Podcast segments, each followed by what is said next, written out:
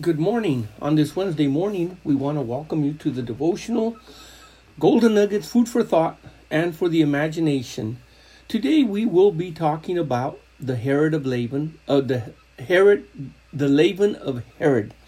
We've talked about the Pharisees, the leaven of the Pharisees, and the leaven of the Sadducees, and today we want to talk about that. Jesus made mention in the book of Mark, in chapter 8, verse 15 and he charged them, saying, Take heed, beware of the leaven of the Pharisees and of the leaven of Herod. And we had made mention that basically the leaven of Herod signified where civil law, lying, and abuse of power are basically above moral law. That is Herod's leaven. Now, in order to understand a little bit about what Jesus was talking about, we are going to look at the lineage and the history of Herod, starting from the time that Jesus was born. This will give us an understanding of what's going on. This first Herod was actually known as Herod the Great, and he was responsible for during the time of the birth of Jesus and the wise men coming to see him and everything, he was the one that was responsible for giving the order of all the children under the age of two to be killed. He did not want this new king to be born. Herod and the Herod, uh, I'll just call it the clan to make it simpler, uh, they were Romans but they had basically converted to Judaism and they followed some of the the things of Judaism, but they were not Jews.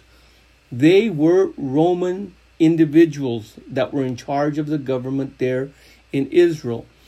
So we find in the story of Jesus in Matthew chapter 2 in verse 16, then Herod when he saw that he was mocked of the wise men was exceedingly wroth and he sent forth and slew all the children that were in Bethlehem and in all the coasts thereof from two years old and under, according to the time which he had diligently inquired of the wise men.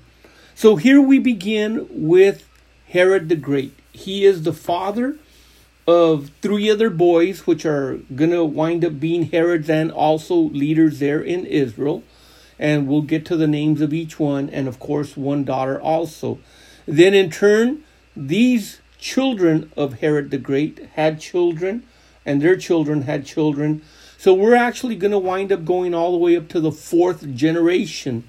The fourth generation of Herod actually winds up meeting the Apostle Paul uh, he is known as King Agrippa. And we'll be talking about that as we get to it. But we're going to see some very identifying marks concerning Herod, the leaven that Jesus warned about. Remember, anytime you put civil law above the moral law of God, then basically you've made yourself and your law greater than God. There's always the abuse of power and everything else that can possibly be involved in it.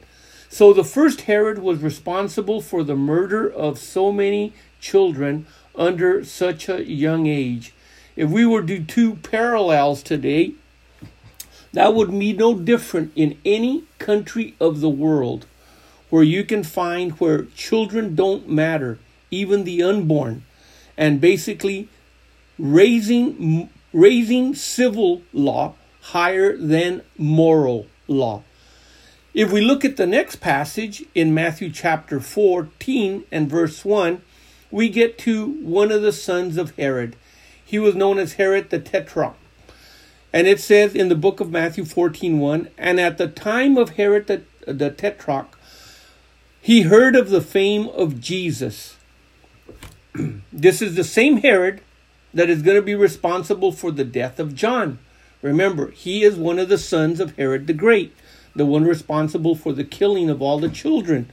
And Mary and uh, Joseph had to flee into Egypt to hide there. It says in Matthew 14 3, For Herod laid hold on John and bound him and put him in prison for Herodias' sake for his brother Philip's wife. So this Herod and his brother Philip are one of the two, are one of the three sons that Herod the Great had. so the scripture says, For Herod laid hold of John and bound him and put him in prison for Herodias' sake, for his brother Philip's wife. In verse 10, it says, And he sent and beheaded John in the prison. So there we have two brothers, and we have Herod the Great. One of them responsible for the death of the death of the prophet of man, the, pro- the prophet of God, a righteous man, and the other one responsible for taking his brother's wife and making her his own wife. So you can see where moral or civil law, uh, one is upheld above the other, while the other one doesn't count.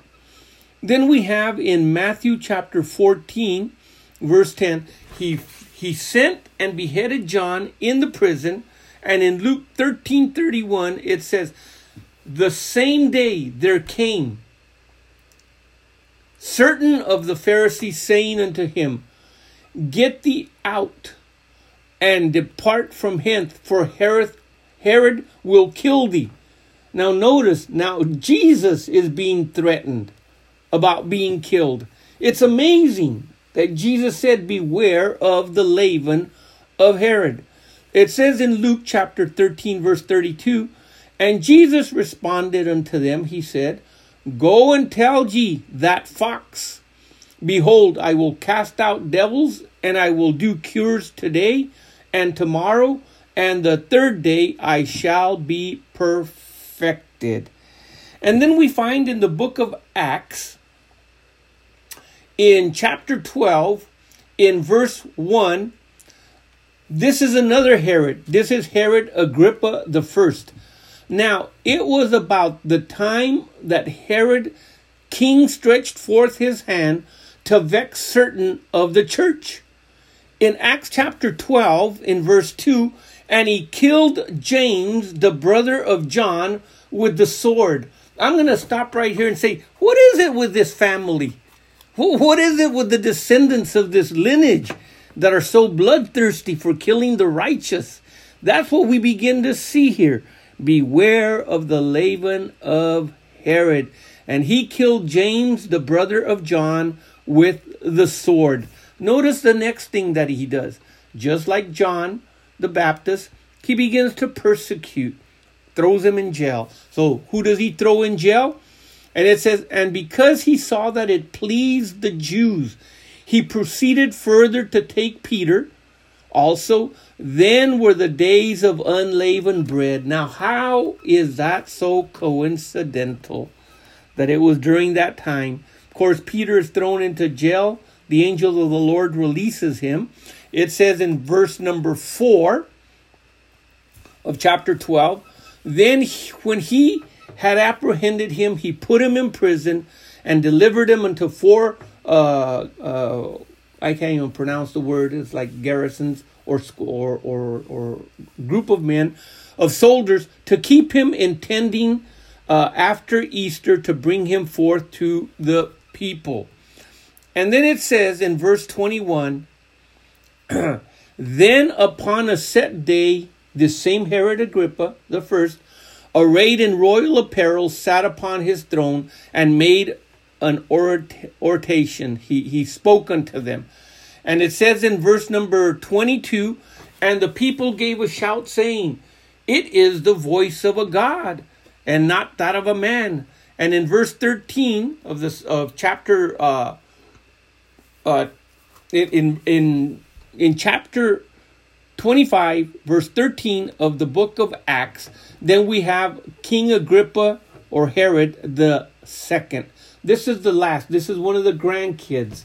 It says, After certain days, King Agrippa and Bernice came to Caesarea to salute Festus. And why did they come? Because they were going to present Paul's case before him and see what was going to happen. Paul preaches to this king, and he says in chapter 25, He says, You almost convinced me, Paul, to become a Christian. But it was not enough.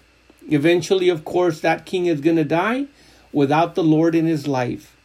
I hope today you will take it to thought and consideration in heart to be, be weary, beware of the bread and leaven that Herod offers in the political realm today. Until we meet again in the name of Jesus, the Lord bless you, the Lord keep you, the Lord make his face shine upon you, the Lord be gracious unto you, the Lord lift up his countenance, and may he give you peace. In Jesus' name, amen.